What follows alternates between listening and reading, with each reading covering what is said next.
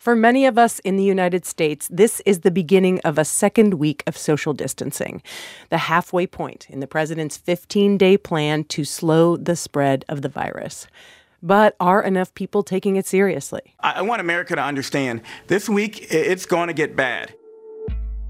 U.S. Surgeon General Dr. Jerome Adams said this morning on the Today Show that if you or someone you know has not been staying home, it is time to start. You just see it looking in California, people on the beaches. You see it in Washington, D.C., the people out looking at the cherry blossoms. We need to take this yes. seriously. But the economic impact is also weighing heavily on the White House. At the end of this 15 days, uh, we're going to get with our health experts. We're going to evaluate ways in which we might be able to adjust that guidance for the American people but those measures right now, we're all in, in the belief that we could that we could impact the trajectory of the curve of the coronavirus. More about the economic cost of social distancing coming up. Also, the high cost Italy is paying for not moving fast enough. I'm Kelly McEvers. This is Coronavirus Daily. It is Monday, March 23rd. Okay, so picture a pile of $1 million. And now picture a million piles of a million dollars each, and then take all of that money and double it. That would be $2 trillion, or what the economic rescue package that's currently being negotiated in Congress could add up to. Who gets that money and what would need to be repaid is what's being debated on Capitol Hill right now. The final package is expected to include cash payments to individuals and families, more money for unemployment insurance, aid for hospitals, and bailout cash for airlines and hotels. But what is super important about all this is that it happens fast. I mean, if the government is going to try to vet thousands of small businesses, tens of thousands of small businesses to determine is your coffee shop shut because of the virus or is your coffee shop shut because you make bad coffee? If they try to make those distinctions, it's going to be way too late. Neel Kashkari, president of the Minneapolis branch of the Federal Reserve, ran the last big economic bailout, TARP, in 2008 for big banks and car companies. The American people were angry about bailouts and they said, we don't want our neighbor who was irresponsible getting a bailout. So we had lots of screening criteria. Well, because of all that, very few homeowners actually got helped by all of our programs. And in my opinion, the housing downturn was more severe than it needed to be. And so today, Kashkari says, one of the best ideas might be one lawmakers are already considering, and that is to simply send checks to Americans. And maybe it's $1,000 to everybody below a certain income level and then if the virus perpetuates for months, you do it again next month and you do it again next month. And then you recognize some people are going to get it and they're not going to need it or they're not going to spend it. And that's okay. You just have to be okay with that because if you take the time to try to figure out who really needs it, it's going to be too late. Basically, just carpet bomb the country with money. Yes. Neel Kashkari talking to Jacob Goldstein of NPR's Planet Money. The story comes from an episode called How to Save the Economy Now. You can find a link to the podcast in our episode notes. So, the reason the government is talking about such a massive amount of money is, of course, because the economy is screeching to a halt. To slow the spread of this virus, we are staying home from work, school, restaurants, bars, stores, libraries. We are staying home from everywhere. Non essential businesses and government services have been ordered closed in many states. But how long can we keep this up? And what will be the cost? Morning Edition host David Greene put these questions to NPR's global health correspondent, Nurith Aizenman. So you've been talking to people who actually research this kind of thing, social distancing. I mean, what what are they thinking about here when it comes to to, to the trade offs we're all making? Yeah, there is a lively discussion underway.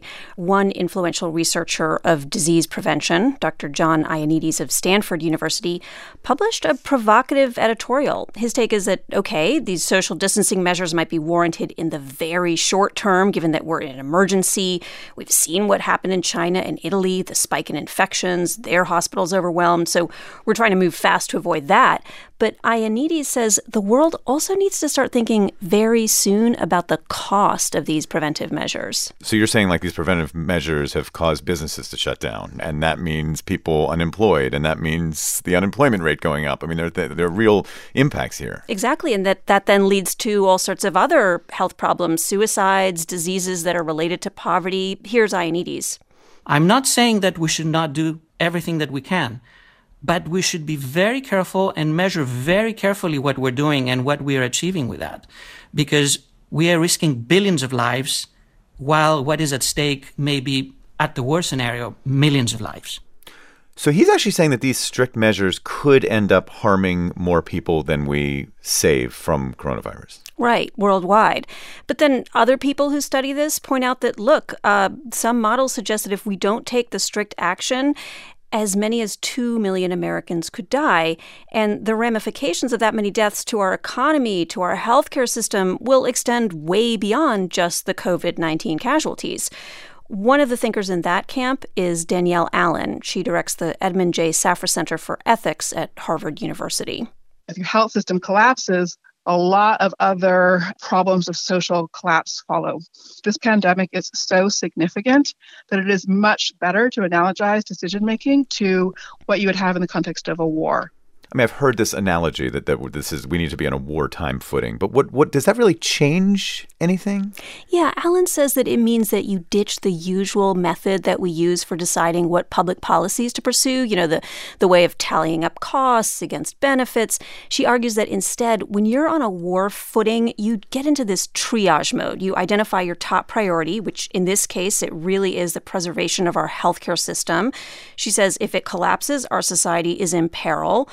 And so you keep that as your focus while you find creative but you know maybe less than ideal workarounds for keeping up all the other services that we need, education, business. So I want to ask you the question. I feel like it's the impossible question, but everyone seems to be asking it right now. Um, how long will this last? I mean, when it comes to the social distancing, how long might this go on? You know, I'm hearing a range of opinions. On the more optimistic side is Dr. Ashish Jha. He's professor of global health at Harvard Medical School. He says right now the U.S. is playing catch up. There still aren't enough tests. Hospitals are going to have to really ramp up their capacity to provide intensive care. But he says once the U.S. gets to that point, let's have a listen. I don't see the need for nationwide lockdowns for any extended period of time.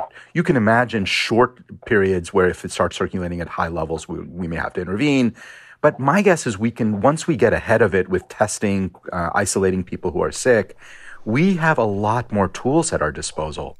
But other people I spoke to were less confident, including Marc Lipsitch, who is also at Harvard, and he's part of a team who run models that suggest as soon as officials lift the social distancing, the virus flares up again and they'll need to impose social distancing all over again. That was NPR global health correspondent Nurith Aizenman talking to Morning Edition host David Greene. The consequence of piecemeal action by governments is clear in Italy. It is also devastating. The Italian government started by isolating towns and then regions. And on Saturday, the government shut down all factories and non essential production and urged everyone to stay home. But still, the virus spread. More than 1,400 people died just over the weekend. NPR's Sylvia Poggioli reports that even cemeteries are overwhelmed. This video shows large army trucks moving through the town of Bergamo in the dark of night. They're carrying coffins that have been piling up unburied in the city cemetery to other towns. Bergamo's crematorium, even working nonstop, can't handle more than 25 bodies a day. Bergamo has a population of 120,000, Obits in the local daily used to take up a page. Now they fill at least 10. The numbers of deaths are unimaginable, says Francisco Aleva, spokesman for the town mayor, but he stresses the city is handling them with dignity. Il frate Cappuccino, padre uh, Mario. Brother Mario, an 80 year old Capuchin friar, says Aleva, blesses each coffin before it's loaded on a truck. Even in this emergency, we want to show respect for the deceased and for the religious beliefs of the living. The situation in Bergamo hospitals is dire. Images broadcast on Italian TV show medical staff wearing hazmat suits scrambling in waiting rooms turned into ICUs while patients are gasping for air. In desperation, Stefano Fagiuoli, head of the medicine department of Papa Giovanni Hospital, turned to social media. Our health personnel, nurses, and physicians are working round the clock, countless hours to fight this incredible situation. We do not know how long this pandemic will last. A major TV channel posted a video diary of an unidentified doctor at Treviglio Hospital, also in Bergamo. Speaking emotionally, the doctor says a 47 year old man with severe breathing problems was brought in last night. Mio suocero è già morto. My father in law just died of this virus, the man told me. It's my turn. So, Doc, my life is in your hands. I made a pledge to that man, the doctor adds. I'm not sure I can keep. That was NPR's Sylvia Poggioli in Rome.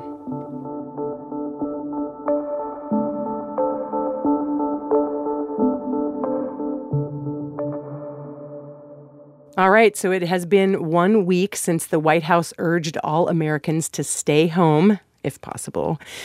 If you've been able to do that and you have burned through your first batch of books, TV shows, or music, over at npr.org, we have compiled a list of things that are now free that weren't free before the coronavirus. The Seattle Symphony and the Metropolitan Opera are offering online performances. Ivy League schools are making hundreds of courses available free online. You can download the Gold's Gym app for free, and some paid yoga sites like Core Power Yoga and Down Dog have select classes available. And if you are missing sports, the NHL, the NBA, and the NFL are all making some past games available online to stream. And a favorite in my household, Ken Burns' documentary Baseball is now free to stream from PBS. There is a link to the full list with even more stuff in our episode notes. We will be back with another update tomorrow. Until then, keep up with all of NPR's coverage at npr.org or by tuning into your local public radio station. I'm Kelly McEvers.